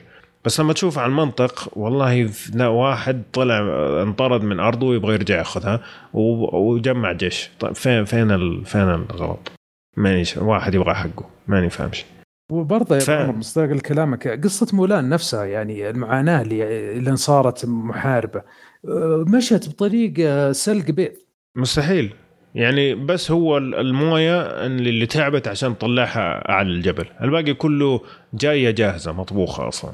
لا وإنها تعيش بين رجال وهي متنكرة وموجودة في القصة الحقيقية يعني. كانت هذه تلعب في تخليك تعيشك الصراع اللي معها تتعاطف معها.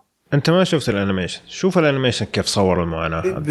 طيب كيف صوروا حتى التنكر والمعاناة. أي يعني البناء الشخصية في الأنيميشن مثلا, أنا قلت ما حقارن بس ما دامك أنت جبت هذه بس خليني أقول بناء الشخصية في الأنيميشن يعطيك اللحظات كذا اللي أنت ترتجف من الغضب من اللي قاعد يصير وأنت قاعد تتأثر مع الشخصية واللي قاعد يصير فيها.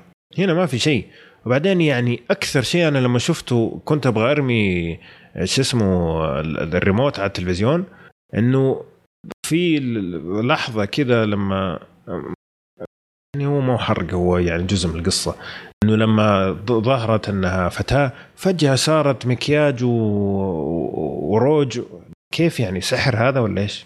ممكن شوية كان وجهها ملطخ طين وزفت, كيف فجأة صار عندها حاطة روج أحمر؟ تخفاف البلاهة دي اللي قاعد تصير يعني. من جد أنا ماني فاهم الفيلم هذا كيف. وأحسن إن هم سووا كل شيء عشان السوق الصيني. السوق الصيني معطيه تقييم 4/10 وما جاب أكثر من 30 مليون في شباك التذاكر. يستاهلوا عشان مرة ثانية لما يسووا فيلم يسووا الباقي العالم. والله صراحة الفيلم رخيص يعني 200 مليون, أنا مستغرب من الميزانية. رخيص مرة. لا فعلا أنا يعني خلصت الفيلم زعلان يا أخي. عندك كل المعطيات, قصة بنت كلب, مخرجة جيدة, ميزانية 200 مليون يلعن شكلك. كم تنت قبل شوية قلنا ميزانيته حدود 230 240 230. تنت في أشياء تستهبل أقل ب10 مدري 15 مليون وجايب لي القمامة هذه تقول لي 200 مليون. هذا فساد إداري 100%.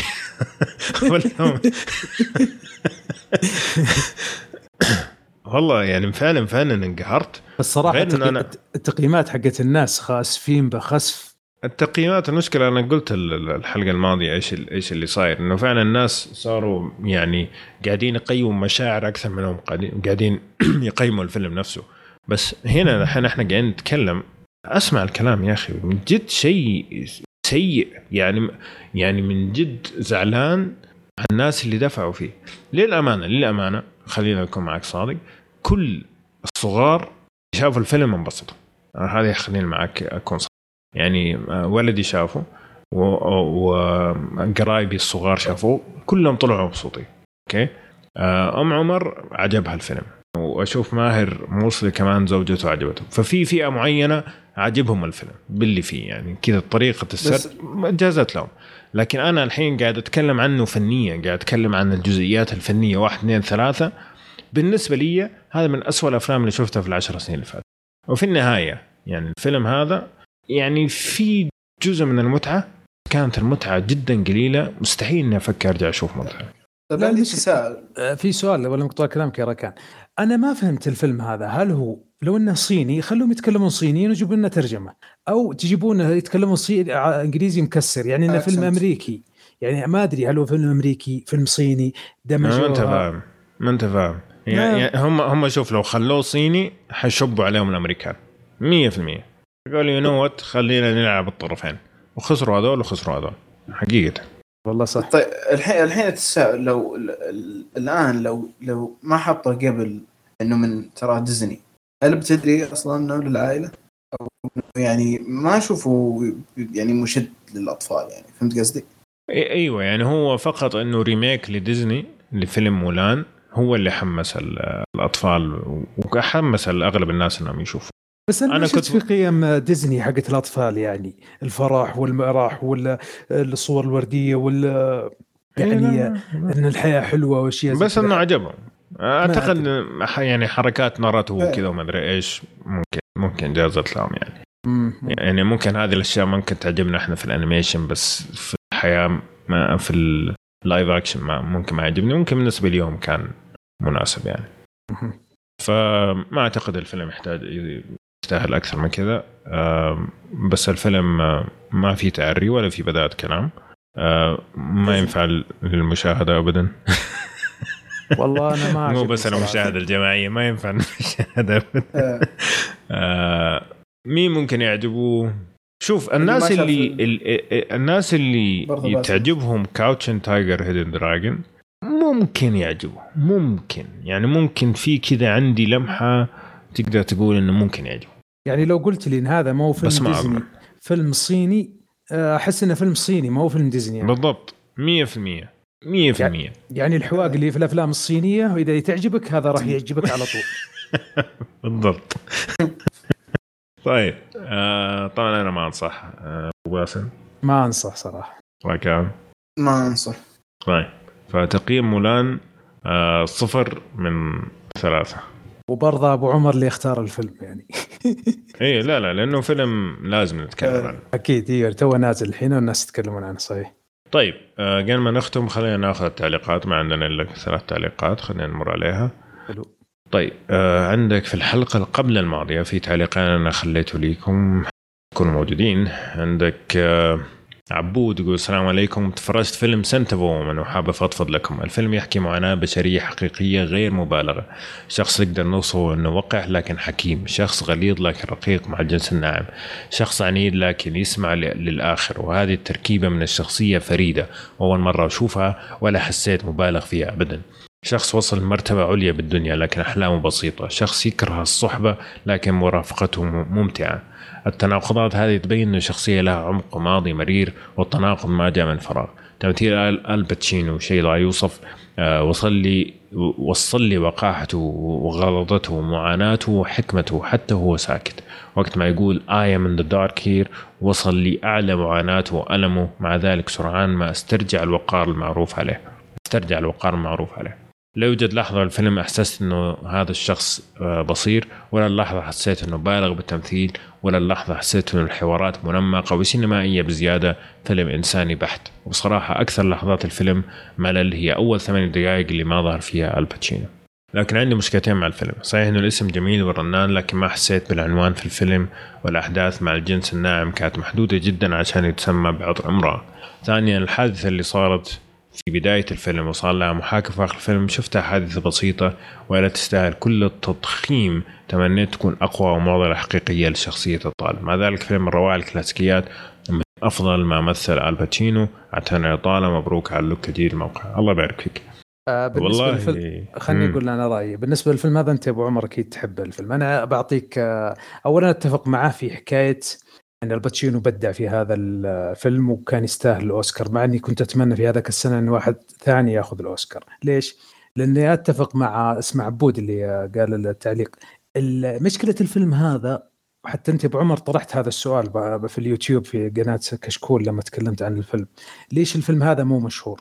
لأن الفيلم بحد ذاته كقصة ضعيف. القوة في الفيلم اللي هو تمثيل الباتشينو, يعني الباتشينو أدى أداء أسطوري في هذا الفيلم, لكن الفيلم كقصة جوهر الفيلم ضعيفة اللي هي اللي تحرك الأحداث. ولا الأداء الأسطوري من الباتشينو كان جدا جدا ممتاز وكان يستاهل على الأوسكار, مع أني أنا كنت أتمنى أنه يأخذها دينزل حبيبك في مالكوم إكس في ذاك السنة, لكن راضوها في السنة اللي بعدها في ترينينج داي. أيوة أخذها بالغلط في ترينينج داي بدل. لو أخذها في هذا السنة مالكوم إكس أنا أشوف أنه أفضل من الباتشينو. ليش؟ ما أنا أختلف معك, بس هو وجهات نظر, لكن ليش؟ لأن فيلم الباتشينو أني أختلف. شوف لأن الفيلم أنا أشوفه ضعيف سنتفهمن, حتى الاسم حقه مش كويس. أنا أتفق مع اللي كتب التعليق, الفيلم والاسم ما هو قوي. الأداء من الباتشينو كان جدا جدا أسطوري, وأقنعني إنه أعمى صراحة. وشخصية العنجهية يعني كان يعطيك المشاعر مع أن وجهها زي الصبة, بس توصلك مشاعر الإنسان اللي عانى وإنه إنسان صعب. كان أداء مرة ممتاز, بس الفيلم كفيلم أنا ضعيف, أشوفه ضعيف كقصة وحبكة, بس إنه فيلم شخصية أكثر منها قصة. بالضبط, يعني خليني لأن الفيلم آخر كلمة من المقطوع الكلام, الفيلم يمشي إنها في القصة في الأخير يصير فيها حدث وهو يكون صانع لها وزي كذا, ما هي كويسة بالنسبة لي أنا. شوف أنا هجاوب عليك وهجاوب على عبود في نفس الوقت. طبعا المشكلة اللي صارت في البداية إن ما هي مشكلة حقيقية ممكن من وجهة نظرك, بس أنت لما تتكلم على مدرسة زي المدرسة اللي كان فيها هذا الشخص اللي هي يقول لك القيم فوق كل شيء, وخاصة أنه المدير حق المدرسة نفسه يحس نفسه أقل من الباقيين, فلما يصير في شيء زي كذا يقوم يصعد الموضوع إلى أكثر تصعيد ممكن, لأنه هو حاس نفسه أقل من المجتمع اللي هو فيه. فحسيته جدا منطقية. النقطة الثانية حقت القصة, القصة ممكن قلت هذا الكلام قبل كذا, أنه بعض الأحيان يكون الفيلم عبارة عن رحلة شخصية, مو شرط يكون في قصة يعني زي ما تقول بداية ونهاية ووسط ومشكلة, لا, إنها رحلة شخصية خلال الرحلة هذه أنت قاعد تتعرف عليه وتعرف ليش هو صار كذا. وأنا أعتقد أن الفيلم هذا من أجمل الأفلام اللي فهمتني كل كلمة تطلع وكل طريقة تفكير من سيد آل باتشينو فهمتها بقضائي مع الساعتين هذه في الفيلم. طيب فعشان كذا بالنسبة للقصة ما بقطع كلامك, الاسم الفيلم عندك مشكلة معه؟ أنا أتفق مع اللي كتب طيب. التعليق اسم الفيلم يعني أشوفه مشكلة تسويقيا, بس ما هي مشكلة في الفكرة. Scent of a Woman عبارة أو عطر المرأة عبارة عن الأمل الوحيد اللي عند الشخصية هذه. يعني هم الفكرة من الكتاب هذا أو من الفيلم هذا, الشيء الوحيد اللي فيه أمل للحياة اللي يخليه يتأمل الحياة ويعيشها لما يشمر عطر المرأة ويبدأ يتخيلها. ففهمتني, فهي النور في الظلام اللي عايشه.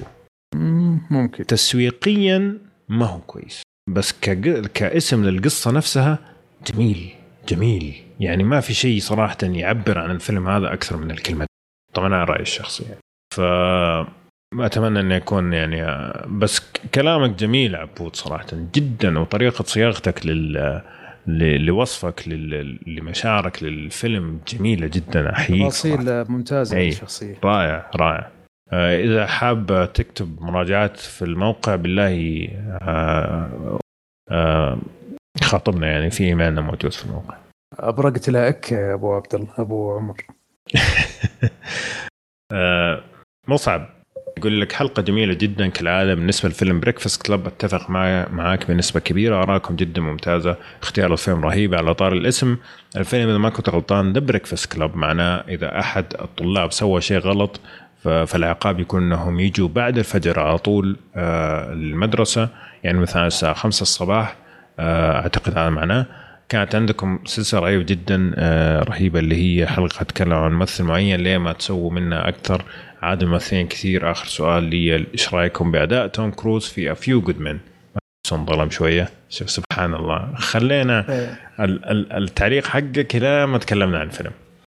والله جت مصادفة لكن حلوة. ما أدري مين اللي ترشح السنة هذيك, بس توم كروز يعني بدع في, أنا قلت قبل شوية في أشياء صراحة, في مشاهد كنت حسيته ضعيف, لكن خلينا نشوف. أقول خل عنك أنا بروح أشوف منو اللي أخذ سبورتينج أكتر في ذاك السنة. إذا هو أفضل من جاك نيكلسون بيكون ظلم. لا جاك نيكلسون نومينيتد ما أخذه. أيوة هو ترشح بس ما أخذه, أبغى أشوف من اللي أخذه, هل كان يستاهل ولا لا. هو مفروض إنه جوائز 93 قوية, مفروض إنه جوائز السنة اللي بعدها صح 93 تقريبا. حتى برضه سبحان الله مصادفة سنتفون من في نفس السنة مع مالكم إكس في مقارنات الحين. ومشكلة جاك نيكلسون في الفيلم هذا أنها دوره قصير مش طويل. اللي فاز جين هاكمان في أنفورجيفن, واللي فاز أفضل ممثل كان آل باتشينو في سنت وومن, فمعليش ارتاح. لا أقصد سبورتنج أكتر مفروض. إيه جين هاكمان في أنفورجيفن. جين هاكمان كان أسطوري. يا لا كان ممتاز صح. كان برضه ممتاز تكلمنا في بودكاست. يعني ما حسيت انه انظلم توم كروز لانه معلش يعني سنت. لا توم كروز اداء كان انظلم اصلا, قصدي الاوسكار يعني ما ادري انا هذا اللي اتوقعه, بس يعني اتوقع الاغلب الناس اللي شافوا الفيلم يشيدوا بتمثيل توم كروز هناك, بس ممكن انظلم اعلاميا, ممكن هذا القصد يعني ممكن. طيب في عندنا تعليق في الحلقة الماضية من حمد جي اتش. السلام عليكم, كيف حالكم؟ إن شاء الله أنكم جميعا طيبين وفي أفضل حال. هذه أول مرة أشارك وإن شاء الله ما تكون الأخيرة. طبعا نور البودكاست بوجود أبو عمر ومحمد, الله يخليك. أولا حبيت أشارك رأيي عن تنت بدون حرق طبعا. الفيلم صراحة كانت تجربة كاملة جميلة, وأنا داخل القاعة كنت منبهر جدا من الأكشن وطريقة عكس الزمن, بس موضوع الشخصيات شيء زعل الحقيقة. إحنا فعلا ما نعرف الكثير عن الشخصيات ولا عن علاقتهم الغريبة مع بعض ولا عن دوافعهم, كانت سطحية جدا. بس ما نختلف أنه الأكشن كان مستوى آخر الصراحة, وفكرة الفيلم المجنونة اللي ما يقدر ينفذها إلا أبو نولان. زي ما قال أخوي خالد زرعوني, الفيلم يأخذ 8/10. صراحة أحس إني انبسطت في تجربة شمس المعارف أكثر من تنت, لكن أخاف أقول رأيي ونجلد بين المحنكين. أنا أتفق معك 100%. يعني عندي شمس المعارف ثاني أفضل فيلم السنة هذه للآن, وتنت الثالث, واللي يبغى يهاجمني بكيف. والله للأسف ما شفت تنت, ولا أتمنيت إني شفتها عشان أوقف في وجهك أنت محمد. شوف كريستوفر نولان ترى أفلامه لو تجي تشوف برستيج, دارك نايت 3 أجزاء, إنسبشن, انترستيلر, أحس أنه ما يركز على الجانب الدرامي والشخصيات, يركز على القصة, على تعقيداتها, على الأسلوب الإخراجي, على المشاهد التصويرية, على البرودكشن ديزاين, على الأشياء هذه أكثر منها دراميا. فأحس أن هذا السمت حقه, فأتوقع أن تنت وقع في نفس الموضوع يعني. لا تنت مرة مختلف. تنت تحس أنه أنت ما تعرف مين هذول الناس, ما هو زي باقي أفلامه وفي عنده مشكلة في الربط صح, بس أنت في نهاية الفيلم تعرف مين هذول الناس, يعني متعرف عليهم كشخصيات. هذا الفيلم يخلص فيلم حتى ممكن ما أفتكر اسميهم. هل تتوقع يا أبو عمر أن يصلح طريقة المحنكين أن الفيلم ما يقدم مع السنين, أن كل زي إنسبشن لازم ناس يشرحونه ولازم نظريات ولازم كذا, ولا سوء شرح قصة؟ لا أنا أشوف سوء تنفيذ, لأنه الأشياء اللي يسويها عشان الفيلم يقعد للزمن, زي مثلا أنه يستخدم مؤثرات فعلية وما هي مؤثرات كمبيوتر, موجودة ورهيبة. فما أعتقد أنه سوء تنفيذ. أنا أقصد تعقيد القصة, أن يخلي فيه نظريات, في أشياء لازم تعقيد القصة. يعني هو يحب كذا يسوي, بعض الأحيان تحس أنه تعقيد لغرض التعقيد, لكن في هذا الفيلم ما حسيت أصلا الفيلم مرة معقد. يعني الفكرة معقدة بس يبغالها تركيز جامد. يعني لو ركزت كذا بدون ما تنقطع عندك التركيز طول الفيلم, راح توضح لك الصورة شبه كاملة. ما هقول لك 100%, لأنه أكيد لما أرجع أشوف مرة ثانية هفهم أشياء مختلفة. لكن الناس مثلا في ناس كثير اللي كل شوية يفصل, بس يعني كمان المفروض انك تراعي الناس. يعني انا عشان ويست وورد وعشان دارك وعشان الاشياء هذه هي اللي نمت لي التركيز هذا. طب سؤال عمر, هل الناس مسفلين فيه الفيلم عشان ما فهموه ولا لا؟ لا الفيلم فيه مشاكل، الفيلم فيه مشاكل، حوارات ساذجة كذا، قاعد طالع قاعد يقول إيش الكاف، إيش قاعد تقول أنت؟ ما في أحد أصلا في هذا الموقف يتكلم زي كذا، ما في. هذا شيء. عندك ارتباط الشخصيات، ترى شيء مرة مهم. يعني نفس مشكلة مولان، تخيل مثلا واحد يموت وتقول له ألف مبروك، معناه في عندك مشكلة. لما تشوف واحد يموت تقول ألف مبروك، والله ما فرق معي شيء إنك موت، معناه إنك عندك مشكلة. أنت ما ربطتني بالشخصية إنه لما الشخص هذا يموت يفرق معايا، كمثال يعني. في أشياء أخرى يعني. المهم يقول لك ثانية بالنسبة لفيلم شمس معارف، هذا الفيلم أعطاني شعور جميل جدا وأنا أتفرج، وحتى بعد ما خرجت كمية الأشياء والتفاصيل الموجودة في الفيلم شيء جبار. رجعتني فعليا لأيام المدارس والراب وبرنامج يوتيوب وقتها، تفاصيل رائعة الحقيقة. فيلم خرافي، خلونا نشوفه بعدين نتكلم عنه في حلقة خاصة. وحب أقول لعبد الله عشوان إني زيك يا صديقي باقي ما شفت انترستيلر، لأني أنتظر أشوفه في أفضل صورة ممكنة. وقبل فترة سينما موفي نزلوا إعلان إنهم بيرجعوا يعرضون أفلام قديمة زي The Godfather 1, 2, 3 و Goodfellas وانت، وأنا متحمس مرة وانتظر عرضها بفارغ الصبر عشان أشوفها بأفضل جودة ممكنة. في الأخير أحب أعتذر للشخص اللي قاعد يقرأ التعليق، لا أبدا بالعكس، شكرا لكم على مجهودكم الرائع جدا واستمروا. طبعا تعرف ايش الفيلم اللي من جد نفسي اشوفه في السينما اللي هو ايش؟ لا والله نسيت حق. طيب انا خلني اعطيك انا اللي في خاطري، انا ابغى ارجع اشوف ماد ماكس. سوري ماد ماكس. اي والله صح، ما كان يا اخي انا شفته في البيت وانقهرت اني فوتته في السينما. لا ما عندنا سينما عندنا هنا، بس تفتح قريب ان شاء الله. لكن انا اللي تمنيت اني شفتها في السينما ماتريكس ولورد اوف ذا رينجز وش اسمها وانترستيلر. انترستيلر ممكن اروح اشوفه مره ثانيه. لا ماتريكس حصل لي الشرف اني اشوفه السنه الماضيه، كان مسوين له ريماسترد بمناسبه 20 سنه على نزوله، نزلوه السنه الماضيه فكان رهيب. وبعدين انا خفت انه بعد كل هذه السنين ارجع اشوفه يجي قديم وما يعجبني، لان انا ذكرياتي معاه جميله. بس طلعت من الفيلم مبسوط، فيه شاب وكلب طبعا، بس طلعت من الفيلم جدا سعيد. لا في أفلام زي أفلام كريستوفر نولان لازم تشوفها في السينما، يعني في أفلام زي ماد ماكس أحسه كان بيكون أسطوري جدا. أخذ في ذيك السنة أخذ كل السبيشال إفكتس والسي جي آي، حتى ما في سي جي آي كثير الفيلم، كان فيه شغل ممتاز مرة مخرج ممتاز جدا. إلا هذاك اللي يعزف جيتاره ويطلع نار بحاره رهيب. طيب ما أعتقد فيه أي شيء ثاني، يعطيكم العافية وسامحوني إن الحلقة هذه تكلمت مرة كثير، بس كان في كذا زي ما تقول مشاعر تبغى تطلع، لكن أتمنى إني ما أخذت منكم فرصة تكلموا. بالعكس إحنا مستمتعين وأنت لك فترة ما سجلت معنا، فكويس إنك تأخذ جزء كبير منها. الله يسلمك إن شاء الله. وبكذا نكون وصلنا نهاية حلقتنا. لا تنسوا تتابعونا في كل مكان، الموقع الجديد لا يفوتكم، تقدروا تعلقوا حتى بدون ما تسجلوا. هذه واحدة من المشاكل اللي كانوا الناس إنه لازم التسجيل، الآن تقدر تعلق، وإذا سجلت حيكون عندك طبعا زي ما تقول خدمات أخرى تقدر تسويها، تقدر تشارك معنا إذا حاب تسوي ريفيوز، مراجعات أو مقالات. الموقع تستقبل صراحة مدعين زي عبود قبل شوية، صراحة كان مبهر كلامك، فشيكوا على الموقع أو تويتر يوتيوب، دعمكم نبغى دعمكم في يوتيوب، باقينا مرة شوية على 20,000 ومهن. فإذا ما اشتركتوا أو تعرفوا أحد تابع أفلام مسلسلات أنيميشن شاركوا القناة، ممكن تشترك معنا تساعدونا في هذا الشيء، نستمتع مع بعض. وصلنا 1,000,000 مشاهدة توتال، الحمد لله، هذا خبر جميل، بس باقي الاشتراكات على التداس شوي، فنبغى دعمكم في اليوتيوب. ولا تنسوا تعليقات، نبغى تعليقاتكم. ايش هذا تعليقين في حلقة؟ فين ايام زمان كان 17 18 تعليق، وين راح الناس كذا؟ ابو باسل تخلوهم يروحوا لما انا اروح. والله المشكلة اننا منسجمين مع بعض، ما عاد في مضاربات زي زمان ولا عشان كذا. لا نبغى التعليقات ترجع. الحلقة هذه يعني اتوقع في عندكم 60 مجال للتعليق، الأوسكار، نتفليكس، مولان، يعني نبغى نشوف التعليقات حرية المرة هذه. وشكرا لباسل وركان. إن شاء الله نشوفكم الحلقة القادمة على ألف ألف خير.